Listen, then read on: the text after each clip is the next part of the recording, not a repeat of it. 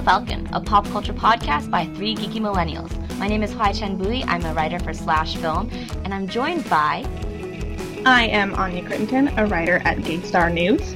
And I'm Willoughby Dobbs, a filmmaker in the DC area.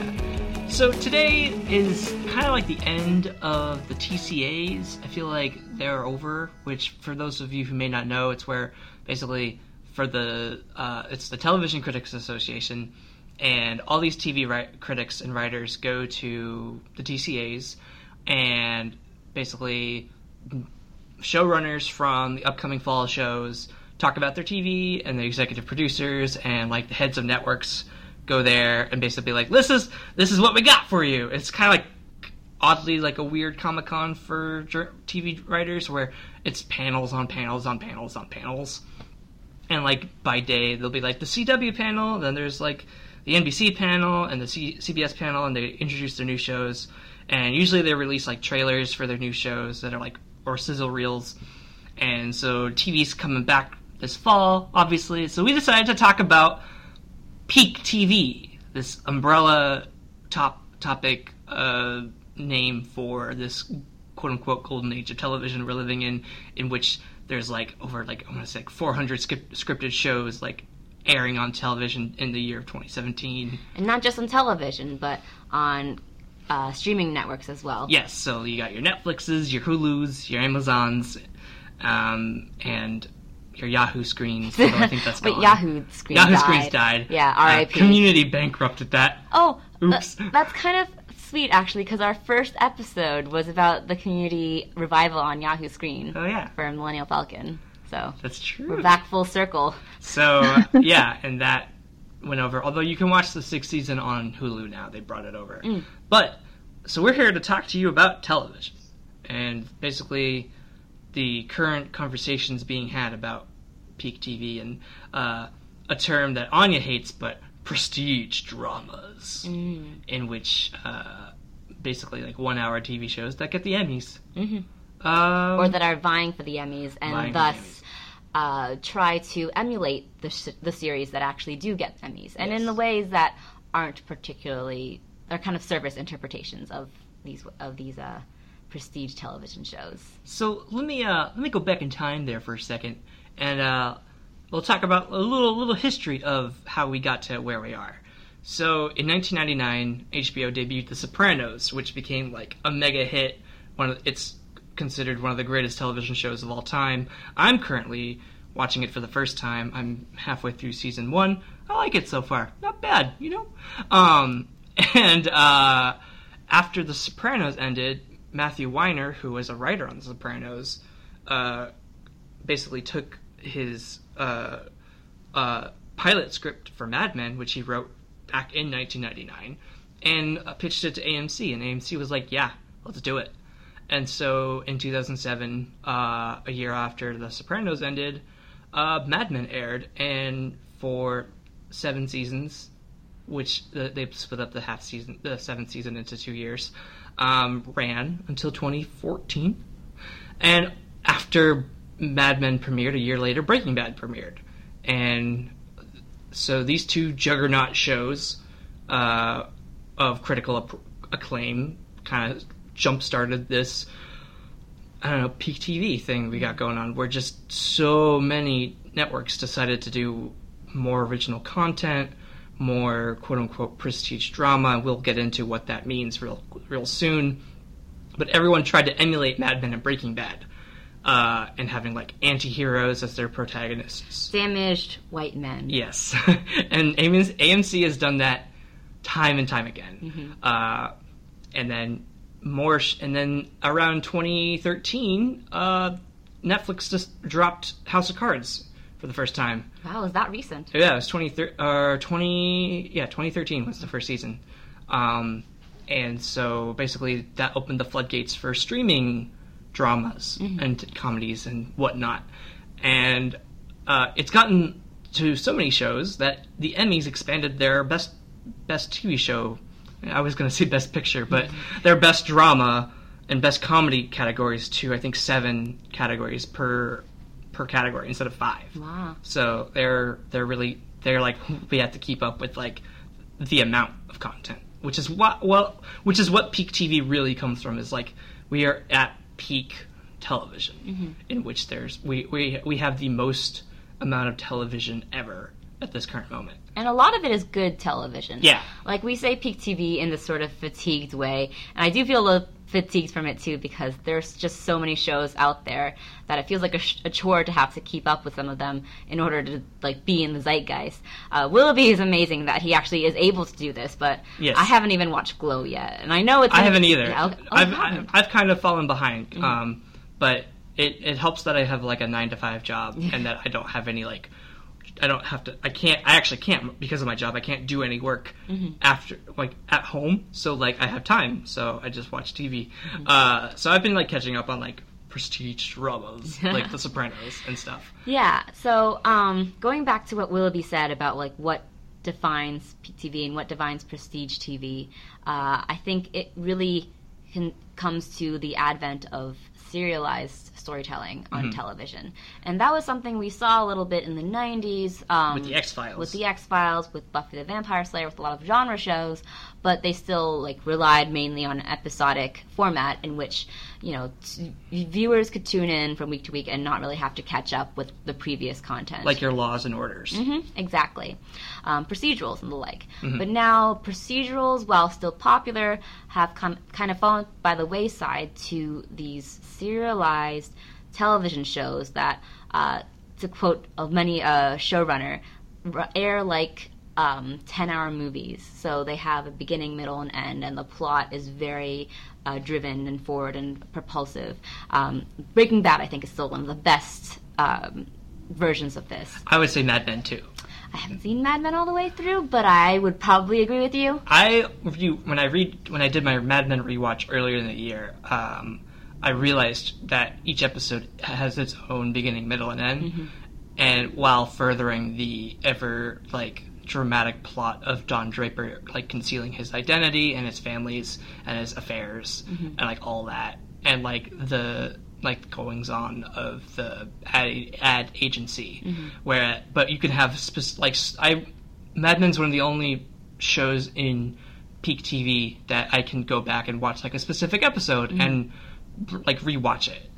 So this is a really exciting time for television lovers because television is very story driven, and uh, thus the writers have a lot more power than the directors. You might say that you see in, in movies, um, and. Uh, a lot of the best storytelling we're seeing on TV now, which is why a lot of Hollywood actors are flocking to TV. We saw that with True Detective, with Matthew McConaughey and Woody Harrelson, and The Fargos, and Which burned way too bright too soon. yes, But we might be getting True Detective season three with Mahershala Ali. Mahershala Ali. Yes. Um, so it is a it is an exciting time, but even though it don't the peak TV prestige era lasted only started so recently. I'm actually I was Like just 10 years. surprised. Yeah, I was surprised when you said like 2013 was House of Cards. I felt like that was almost like the kind of the beginning of me of um It was like a like a second. Second wave Yeah. of prestige TV, like kind of a more mainstream thing where bingeable content became like a very main part of it. That they introduced the binge model. Mm-hmm. Before that, it was episodic television like Breaking Bad and Mad Men. Yeah, exactly. Or not episodic. Yeah, episodic. yeah. um, and then and then it became not only episodic but like the 10 hour movie uh, like like we we referenced really came to a full Yeah. ahe- ahead I feel like once Netflix introduced the binging model, it became more of just like a big mainstream conversation versus just a small little bubble of critics or t- uh, television lovers who like were talking about this kind of stuff. So, but even though that was really recent, I've heard there's been some talk about maybe this we're starting to see the end of the peak TV era and like well not the end of peak TV but End end, of- of, the golden age Yeah. of prestige TV. where instead of instead of westerns being every year Mm-hmm. they are now like every couple of years and they're like oscar Yeah. bait so like we are now probably entering a, a world where we have a lot of good shows Mm-hmm. but not a super amount of super great shows So, Anya, I wanted to ask you about your thoughts on uh, prestige TV and the, the how that term is kind of bandied about, especially recently with um, some a lot of these shows suddenly becoming canceled because we had so many that were just not getting canceled because of Netflix picking things up. But now, But what happens when Netflix cancels yeah, shows? Netflix is starting to cancel. gone now. We're starting to see the axe for a lot of shows.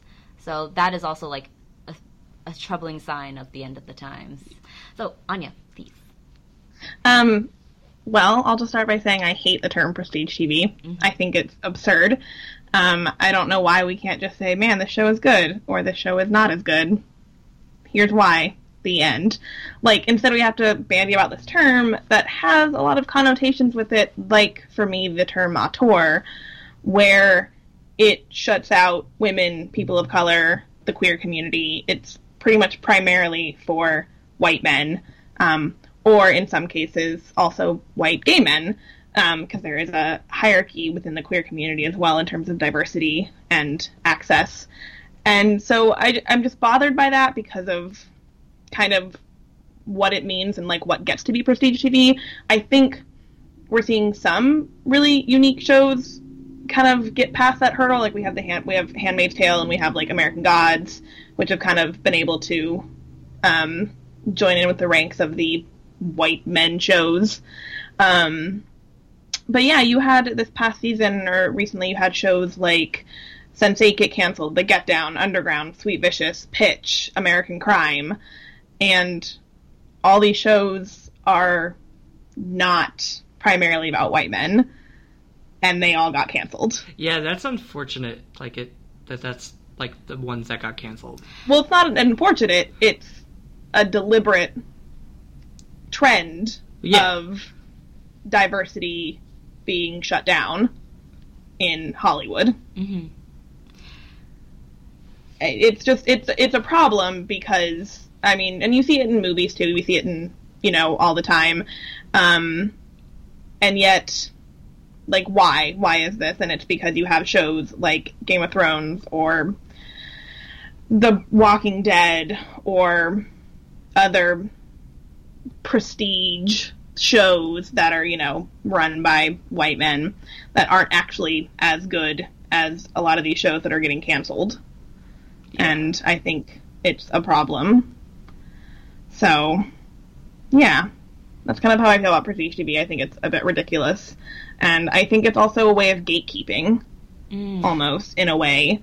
Um, and I've gotten to a point where I'm just like over it, and like, if people are like, "Man, this show, this Prestige TV show, like you should really watch it," if it doesn't interest me, I'm not gonna watch it. Like I've gotten to that point now where the zeitgeist doesn't matter because like I'd rather watch what I want to watch. Like, whew, all right, I'm gonna say this: I have zero interest in ever watching Mad Men That's ever. okay. And it's like it's I know that like a lot of the female characters are great. Elisabeth Moss is great. I love Jon Hamm, preferably in comedies, to be honest. He's great in Like- comedies. I'd rather watch him in comedies all day than dramas. Um, but like, I just look at that show and I'm like, man, uh, it just does not pique my interest at all. And I'd much rather just watch something that people might say is less prestigious, but is way more enjoyable to me.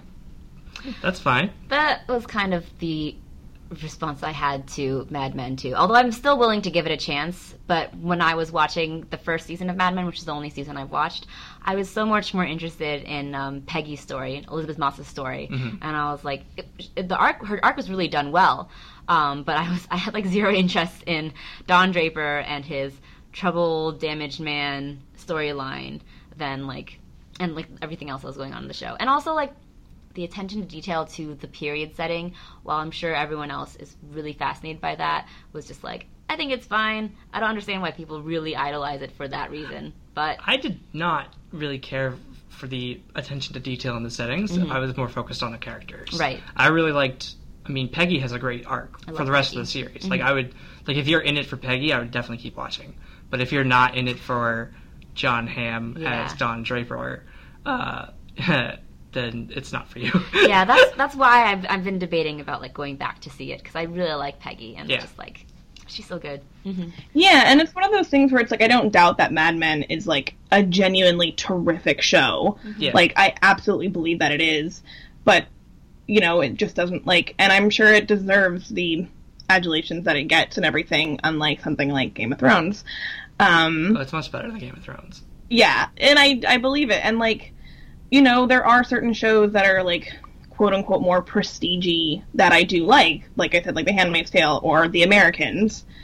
But like they just interest me in general and like but I can also watch something like I talked about the TNT show Will, which is like not prestigey. Mm-hmm. but I can also enjoy that and it's just like I kind of just want to like I feel like there's just this culture right now around TV and prestige TV and think pieces and critics, even though I am one, like that is just sort of like forming blockades in TV and enjoyment and watching things and the Emmys certainly do not help in any way with and we this. could we should talk about the Emmys because they are very much a politicized campaign of awards. Mm-hmm. well, they're the Oscars of TV. and the, they're the Oscars of TV. So a lot of like fa- a lot of people's favorite shows don't get en- Emmys, and there's a couple that can break out. And like I really liked Master of None, and I'm really glad that it won an Emmy. And I can't wait for Atlanta to also get like I know it got an Emmy nomination, and it, it might get the Emmy for Best Comedy. Um, but it's few and far between of like people of color and non-white men shows. But you look at something like into the Atlanta Emmys. getting a nomination next to something like Modern Family, which is still getting a nomination for whatever reason, and of something like Insecure. Mm. Especially in the era of peak TV as we have now, where there are just so many shows that are good or great and are deserving of awards recognition.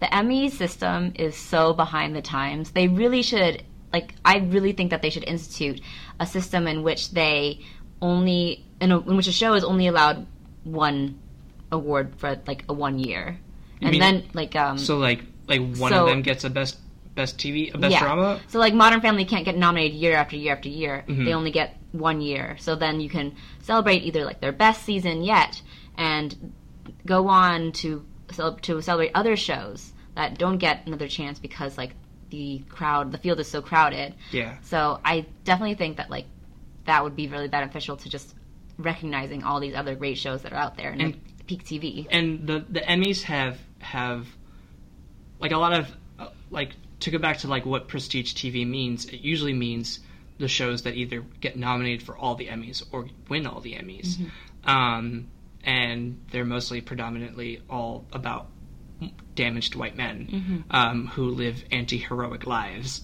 And uh, that goes back to The Sopranos. That's with The Shield, uh, not Agents of Shield, but The Shield on FX. Yeah. The Wire was the one The that Wire. actually broke that mold. Yeah, it did. Mm-hmm. And not a lot of people have seen The Wire that I know. Actually, I don't think it got many awards either. I don't think it did either. Yeah. That's, that's the other thing is that it was it was just it was regard it's regarded as one of the best television shows ever. Mm-hmm. Um, and when people talk about their best shows, un- unless they're like a professional critic, a lot of them don't mention The Wire, um, which is sad. I gotta get I gotta watch The Wire. I need to watch it too. I'm sorry. Oh, I'm- this is to number one The Wire stand Mike. I will watch it at some point. after I'm done with. The Sopranos. I'm just Yeah. gonna go through HBO, uh, and then so yeah, so prestige drama is like I'm using it with air quotes. You can't see it because this is an audio form, but I think it's just I think it's also a way that a lot of people try to like when they talk about like Mad Men, Breaking Bad. A lot of AMC and HBO and Netflix shows, they try to like group it into it, and prestige drama is probably not the best term. It's not a good term. hmm Uh, I have a question for you, Willoughby. yes. Are you watching The Sopranos because you have a genuine interest in it, or because it's just something that you feel like you should see as part of the cultural landscape of television? Honestly, more of the, more of the second. But See, and that's something that I don't get. It's weird. I will do that for movies.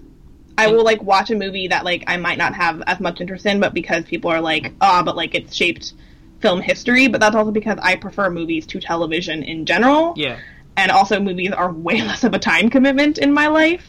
But it's like I don't want to. Wa- I want to watch like The Wire. I have a genuine interest in that show. I have no interest in The Sopranos. So like, why would I spend hours of my life watching a show that doesn't interest me? I mean, it interests Like- it, it interests me. I'm because I'm fascinated with it more as as a historical artifact, because Watch it, the Godfather trilogy. I have. So And just keep I've- watching that. so okay, so my fascination with The Sopranos is I want to see where where this current era of television came from, and The Sopranos is But one. so of, it is. It's it's about television culture, not the show itself individually as a piece of media. yes and no.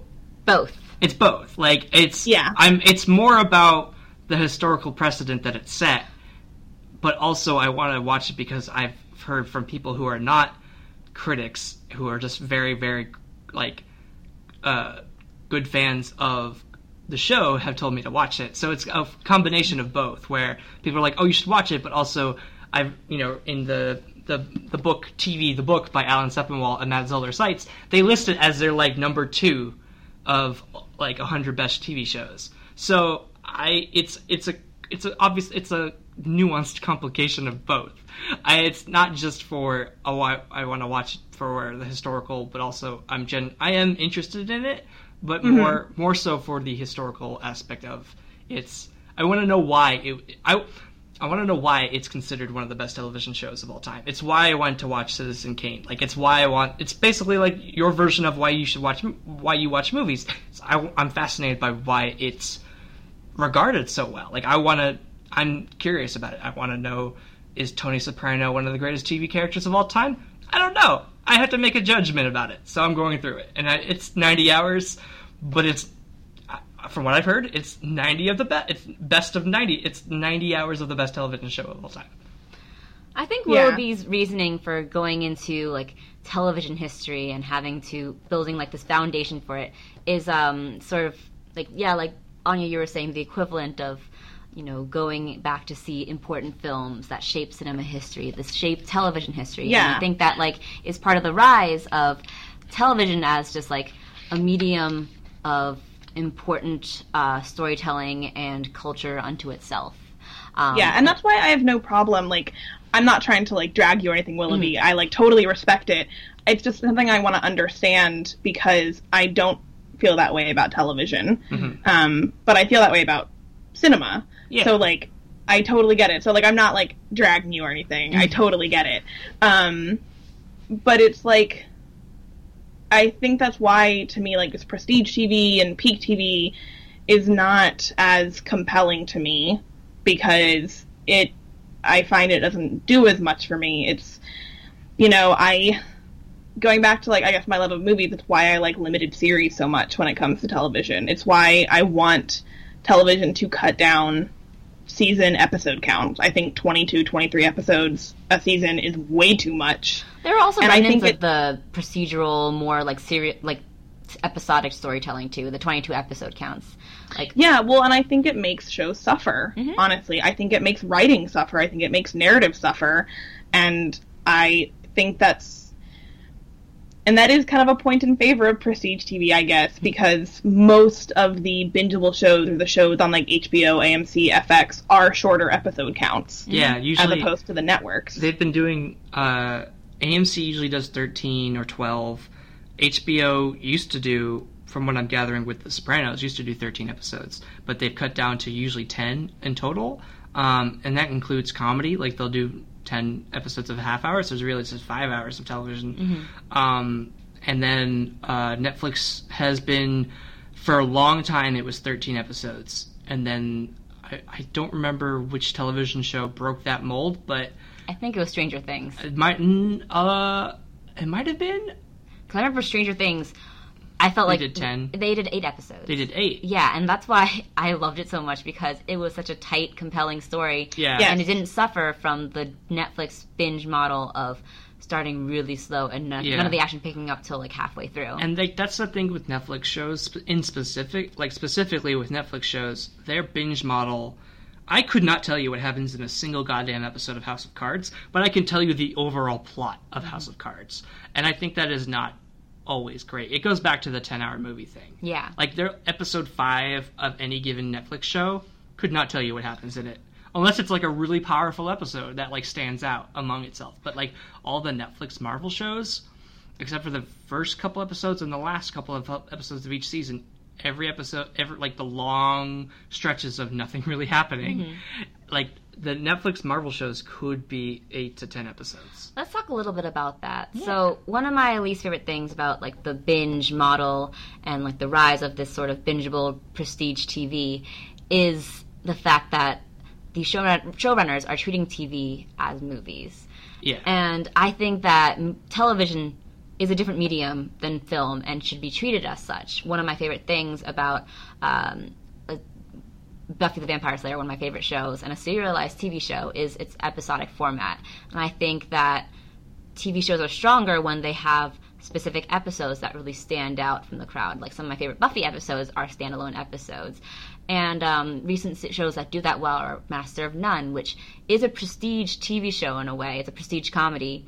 And um, it has like a lo- long narrative, but it is very episodic. And you can pick out an episode and be like, this was the best episode. This was a great chapter. Right. And I think that like you know you don't need to have like an eight a ten hour movie. You can have you can structure TV like books, which are structured by chapter by chapter. Which is why I liked Stranger Things because they mm-hmm. actually chap- they title their episodes Chapter One, Chapter yeah. One, Chapter Two, and you know. Stranger Things all bled together for me, though. I think. Really? I think did, it does. yeah, I kinda think did. it was not super standoutish of each like each episode wasn't but like I think because it was only eight, eight episodes there's not a, it was a, a very much a contained plot Mm-hmm. um, and you really didn't it wasn't almost meant to be episodic Yeah, even another re- it's almost another two- example. it's like two two hour movies Yeah. I thought you Yeah. hated that term.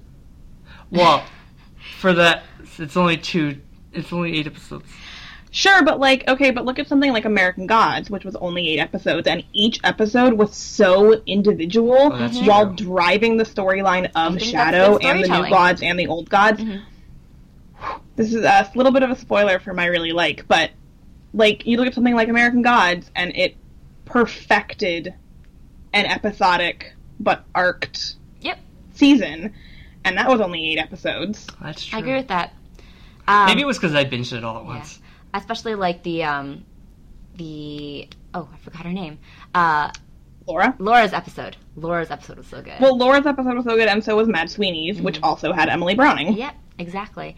Other shows that do it well, Breaking Bad, which is one of the first, one of the most prominent early like prestige TV uh, shows, was very tight, tight, um, very narrative. Um, it was basically like a five-act Shakespearean drama in a way, um, but it had such great standalone episodes, like The Fly, for example. which is directed by Rian Johnson Mm-hmm. upcoming director of The Last Jedi oh, oh, that's true. I yeah forgot about and that. he did Ozymandias Mhm. the second to last episode Yeah.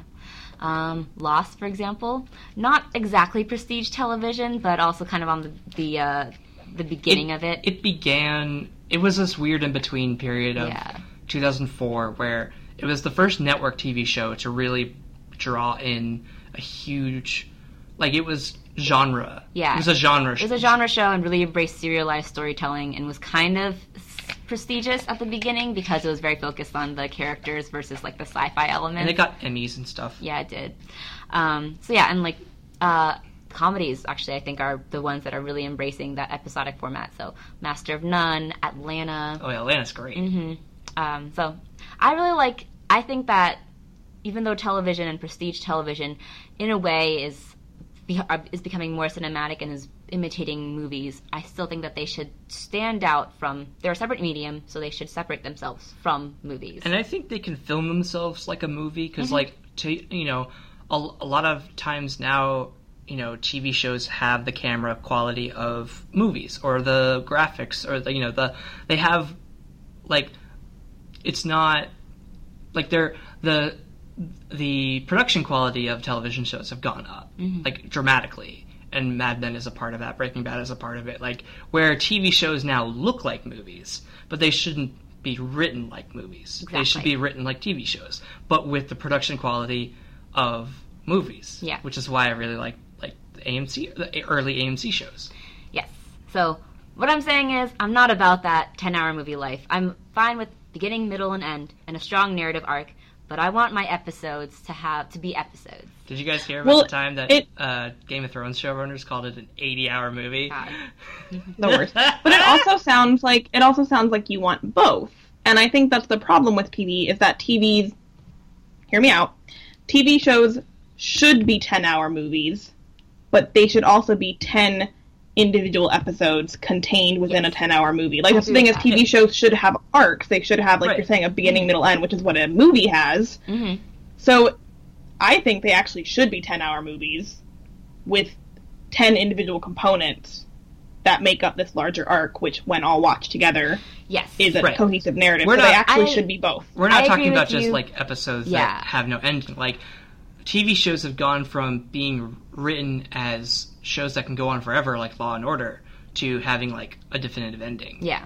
I agree with you to an extent, Anya. I just don't like that people use the excuse, or showrunners use the excuse of, it's a 10 hour movie to make an incredibly boring start to a TV show and have Yes. the action not pick up until like a third of the way in the movie and you Yeah. have to wait until it gets good, for example. And I don't want to wait when there's just so much TV out there. Yes, I, I, want to know- completely agree yeah, with that. exactly. Yeah, so like Yeah. when people tell me, "Oh, you should watch this show," it gets good by episode eight of the first season of like sixteen episodes. I'm like, Mhm.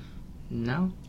I do want to say though, to be fair, a lot of TV before, you know, peak TV and prestige TV didn't get good until later on, but it's not they weren't like leaning on the excuse of it's a 10-hour movie. Right? They were just learning on. They were just It was- learning how to it was just make a- their show. Yeah, it was just a result of the process of TV making in which you're just writing as you're going, and then you finally find your characters and you find your flow. Parks and Recreation, Buffy the Vampire Slayer, The Office, even. The Office. hmm So, not everything comes out fully formed, but I still like that about TV. That it's just so, it's so quick and so like in line with the culture of the moment and the fans of the moment. yeah, and if there's an episode you don't like, you can just move on. Mhm. Whereas with a movie, if you don't like the movie, then it's like, oh shit, I'm stuck in here for another two hours. Or you can just leave. You you could if you, but you that's there goes twelve dollars. That's true. So, do we want to discuss whether we're seeing the end of the golden age of TV? I think it's hard to tell because like TV shows every year come come around and there's a brand new show. Like last year or, or two years ago, we didn't have Atlanta, and now we do. hmm So like there's shows keep coming keep cropping up. Although from the TCAs, I didn't hear anything about like brand new shows that you should watch. Yeah. Like there really wasn't anything. If anything, there's a show you shouldn't watch coming up called Confederate. yes. Also, that new Big Bang Theory spinoff. Oh god. Young Sheldon. That's Sheldon. the only called? show I remember that is coming out this year. Young Sheldon, Young Sheldon, and I hate. please that's no the- one watch it. That's the only show I, I know that's coming out this fall, and I hate myself for only for knowing that only show because I do not. What's a wanna watch shame? What's a shame is that the actor who's playing Sheldon is that is really good. He was great in Big Little Lies, which, Mm. by the way, should sweep limited series at the Emmys. And please give Feud nothing. That's just my PSA to Emmy voters. Award Feud Feud, was a hot nothing. mess. Feud was Feud- a hot mess. Was, uh, uh, just a mess. Oh, just a Emmy- terrible mess. The, the Emmys are only like a month or so away, guys. True. But like the kid who's playing young Sheldon is really good, and he was great in Big Little Lies, which was a great limited series. Mhm. And it's like, man, why are you doing this? This is terrible. But yeah, I think Willoughby's right. I don't know if you can say it's the end of the golden age of television. I also wonder if the golden age of television already ended. Like, I feel like that was the Breaking Bad Mad Men time, not now. Like, now we're just, like, overstuffed. Maybe we're like the silver. But it's not age. the golden It's age. the sil- wait, that's perfect. We're in the Silver Age because Yeah. it's not the best. We're not watching the embodiment of it. We're watching the the the evolution of it. Yeah, and I think that's like good and bad because as we have more of an emphasis on serialized television, we're getting more diverse directors and showrunners and storylines. So we're getting a lot more diverse shows. Although Anya was saying before that we're seeing a lot of those canceled, I still think that there's definitely more now than there were before. Yeah, like is I like what. ABC's doing. Yeah. they have a, like all their sitcoms are very A- diverse. Ava DuVernay's show Queen Sugar, which she always uh, makes sure is every episode is directed by a woman or a woman of color. Um, so it's like Dear White People was a really good TV show. Dear White People was good. But see, that's the problem, I think, is that, like, you do have these shows and you have more diversity, but with so much going on, what are the shows that actually get paid attention to? Like, you just said Dear White People is a good show. How many people watch that show? I don't know. How many Not people many. know that show's on Netflix, but they're just like, meh, I'll just watch like this Marvel thing. Like, not that the Marvel shows aren't good, but like Also, Netflix We doesn't have really more- advertise their stuff very well. we have more diversity, but like, is anyone actually really paying attention to it? Except now we're just awarding the same white male shows that we always have. So it's like we have more diversity, but nothing's actually really changing with it, and they're the first ones to get canceled. I think Down we're- with the Emmys. I think we're in the midst of a I mean, changing yeah. landscape, of a shifting landscape, Mm-hmm. because you know there are more options, but there are also too many options, which is the problem with peak TV. Um, people can find their niche, and t- TVs have their demographics. Um, TV shows have their demographics, so they will watch. People will watch what they want to watch, um, but not not necessarily um, be exposed to other types of TV shows that are out there that are doing really well. Uh, so it's harder for good, great shows, good or good shows to stand out from the crowd, but just because there's just an oversaturation of good to okay shows. Yeah. So, yeah, it's a it's a weird time. It's a transitional time, which I feel like hmm. we've been saying since 2010, but that is the case. Yeah. Maybe it's yeah, I think maybe it's a silver age because we're getting more content, we're getting more shows every year from Amazon, from Netflix, And from they're wackier. Series. They're wackier. They're trying different things, but not necessarily everyone is watching them. Like I've heard really great things about this sci-fi show called The Expanse. I've heard good. And I've heard of it. It's very. I've heard it's very diverse and it's very. It's got interesting storytelling and it's in, it's set in space in the future, and like part of it's like a noir story. Hmm. So, uh, but it's on Syfy and it. I need to watch it. Yeah. I think it also goes to show that there isn't as much hype around every Netflix series anymore. Like before, Oh, yeah. when Well, they they were d- releasing House of Cards and Orange is the New Black, every Netflix Like a series. rollout. Yeah, every Netflix series had like a lot of hype and publicity around it and buzz, and they're all good. And now we're just getting a, some good ones and some just ones that disappear Yeah, into like- the Like it- ether. like Netflix now has their own category on Netflix called Netflix Originals, and they're I'll scroll through that and be like, I don't even remember the show being announced. Yeah. Like suddenly, like suddenly, like all these shows, like April had a sh- had a ton of shows released like every Friday, Mm-hmm. and they. I think it was also because like the, those last three months, April, May, like March, April, May, they released so many because May thirty first was the deadline for the Emmys, which is why House of Cards premiered on a Tuesday this year. God. And why Game of Thrones isn't eligible for the Emmys? Woohoo! Yeah. None for Game of Thrones. Bye forever. but yeah, So, and like that show's ending soon. Game of Thrones is going to end after season eight. Probably not till like late 2019 because they just keep extending that stuff. Walking Dead, I have no fucking clue when that show is going to end. I, I I honestly think. I think. I, luckily, I think everyone's agreed that The Walking Dead is no longer good. good. Yeah, it like the first season it verged on prestige TV, but then after that it just descended into It's like we're taking zombies it's like seriously now. trashy, trashy nothingness now. Yeah, and I think when It almost feels like TV can't have fun anymore. It's true. or like, if I you feel can, like- you're not regarded as good or Exactly. regarded as like, exactly. there's any- something. There's something about. It, it's similar to like blockbusters or comedies in the cinema landscape. If you like occupy a certain genre or you're on like a network or certain things, you can't be considered prestige or you're just considered not as good. And it's really frustrating because you look at something like I mean the Good Place is certainly getting kind of prestige y for comedy, attention. Yeah. Um, but like you look at something like Brooklyn Nine Nine, which is one of the best shows on TV right now, and It got You know, award like- early. They got a Golden Globe for the first season, And- which is and what made Andy- me want to watch it. Andy Samberg got a Best Actor for comedy, and then that's the only award they've really gotten. Yeah. I also feel like Golden Globe is a weird. Golden Globe always gives awards to things that are not as. I think it helps they're international, yeah. And the fact that they don't always award kind of the prestige is kind of like why the Night Manager won so many Golden Globes. uh, excuse me, which is great because the Night Manager was incredible. okay, Like- Anya. we, we believe you, Anya. yeah, I just like I remember the night manager winning all those awards. I'm like, what the hell is the night I was like. I was like, is he a hotel manager? is that the one where like Tom Hiddleston It's is in that so hotel? Is it good. What's happening Yeah. here? It's so good. I don't know if Tom Hiddleston deserved his Golden Globe, but everyone else certainly did. It was incredible. But like that, the Golden Globes award different things than like the Emmys do. Mhm.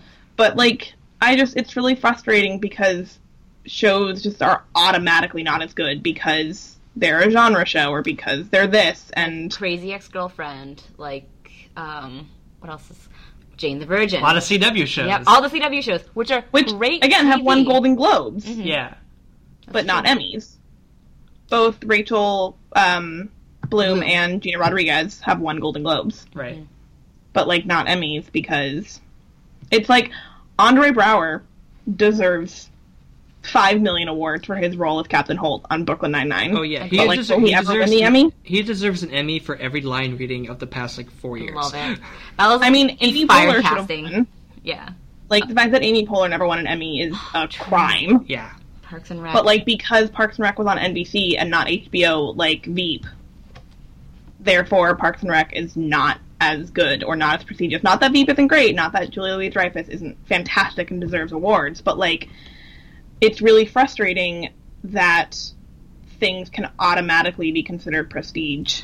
that's true. By Parks, the network they're on. Parks and Rec and, H- and Veep have a very similar brand of comedy and are Yeah. very like low, and level of quality too. So But because Veep you can curse and it's on HBO, mm-hmm. And they're horrible people. Everybody on Veep is a terrible better. person, Yeah. except for yeah, Richard and it's Splett. a great show. yeah, Like it's a great show. It deserves awards, but like year after year after year because Yeah. shows that are on networks are automatically not as good.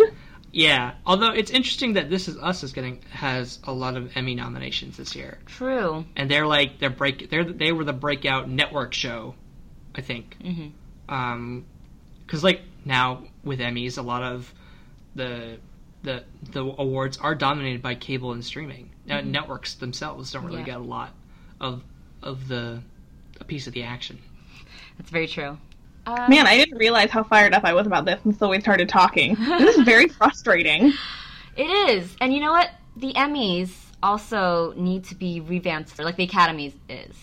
Um, so the Academy recently uh, inducted a bunch of new members that were very diverse, people of color, uh, women, and um, you know they're in, in an effort to combat the Oscars so white and um, white old men. And it's funny because we usually, with when we talk about the Oscars so white issue, we usually bring up TV as something to be regarded as more progressive.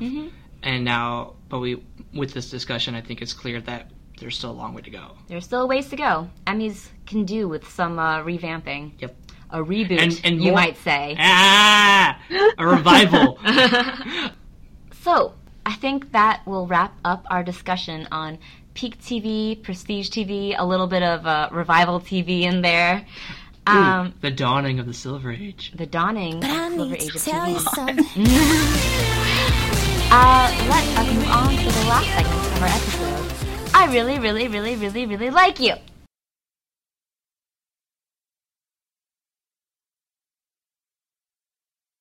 Can I go first? You can go first. Go first, first, Anya. Anya. So I my really like is actually very appropriate to our episode, which is why I wanted to like go first because it really ties in. Yay! Um, and I hinted at it earlier. Um, so my really like is, as it has been the entire year, is the Starz series American Gods because I've uh, been going back and rewatching some of season one already um, because I can't stop um, because it's my favorite TV show of the entire year. Nothing has topped it yet, and it won't. It's my favorite thing all year. And I realized something. What did you realize, Anya? So when it was announced and it was being made, and like I was so excited for it, I was like, man, it's gonna take the world by storm. Everyone's gonna watch it. Everyone's gonna know about it. It's gonna become so popular and like so critically acclaimed, and it's gonna get all these Emmy nominations. And I was pumped, and I was sure this was gonna happen. Yeah. I was like, it's gonna air, and it's all people are gonna talk about. Yeah, And then that did not happen that did not happen at all. at all. None of that happened. and. I am like so upset about People it People were struggling. because People didn't think it was going to get a season two. it got a season two really early on. That's true, but like when it, the like the lead up, people were like, "Whoa, this isn't looking good." And it's incredible. It's my favorite thing I've watched all year. I am also predisposed to be biased, but you know.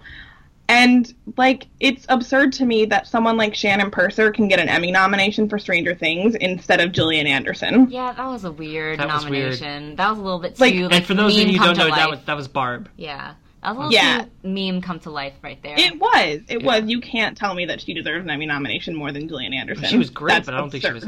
Emmy worthy. She was barely in the show. She was in it Yeah. for like ten minutes. Like I liked I liked her character. yeah. She was there to go, Nancy, don't, Yeah. and then die.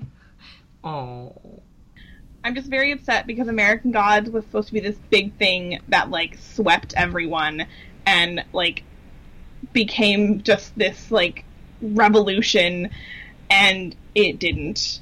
And I'm just very sad about it because I love it so much and I think it's so good and Bryan Fuller deserves nice things and so does everyone on that show. So I'm really liking it still and I've been rewatching it. And I'm just sad no one else seems to like it as much. I'm sorry, Anya. I like it. So that's my sad really like. It's bittersweet. I liked it, and at least it has a season two. It has a season two, and they're gonna get to the the places, the American places, the gods and stuff. I don't want to spoil anything. The Americans and the gods. yes. So I'm just and like speaking of diversity, it's a really great diverse show and really wonderful and man, I'm very bitter at the Emmys, can you tell? no, I didn't know. You hate the Emmys? I didn't know. All right. Um, Willoughby, what is your really like this week? Um, so have you guys ever heard of My Brother, My Brother and Me? I have not. Yes. Okay, so I Anya have. has. Has. It's a podcast on the Maximum Fun Network with these three brothers, and they they give advice, but it's a hilarious show. Like their advice should not be taken. Like it's not. It's funny advice. It's not like true to life advice. But like real people like send in questions, and they'll they'll just be like, let's let's figure this out, and they go on tangents and they go on like funny rants and stuff, and it's like, it's hilarious and i've been listening to them since the beginning of june i, I went back and like binge listened to all their episodes from like november onwards um, and caught, caught up with them and then i found out that they do a couple of different spin-off podcasts with other people but with them and their dad the three of them they do this d&d uh, podcast called the adventure zone and it's basically them playing dungeons and dragons and they record it uh, and it's just like from what I can tell, it's like 68 episodes, and I'm only listened to like 24 of them so far. And so like it's like this like one long Adventure Zone campaign, like D- Dungeons and Dragons campaign. So I've been listening to them. And then I found out that they had a Seeso television show for of six episodes, and I got a Yep. free trial to Seeso, and watched those over the weekend. So I've been really invested into my brother, my brother, and me like pantheon of television shows. So I really like it. It's it's it's a great. It's like super funny. Like I have to stifle my laughter while I'm at work because I'm just laughing too much. Cool. So it's it it brings me great joy all the time. I highly recommend it. So I've had less occasion to listen to podcasts now, and it the the reason is kind of a big life news reason. Um, I don't think I've announced this on the podcast yet, but I recently left my day job at the Washington Examiner, which is a conservative political news magazine in D.C., which is not in line with my own views, um, to work full time at Slash Film, and um, because of that, I don't have a commute going into work anymore. I work remotely, so now fewer podcasts for me. But we'll see. Maybe I'll listen some more. That's how I am HT now that I'm working from home. I am not listening to podcasts as much. Yeah. Meanwhile, I'm I have a 40 minute commute uh, both ways, and I have eight hours to fill. With the void, I don't want to listen to my own thoughts. I love my own thoughts.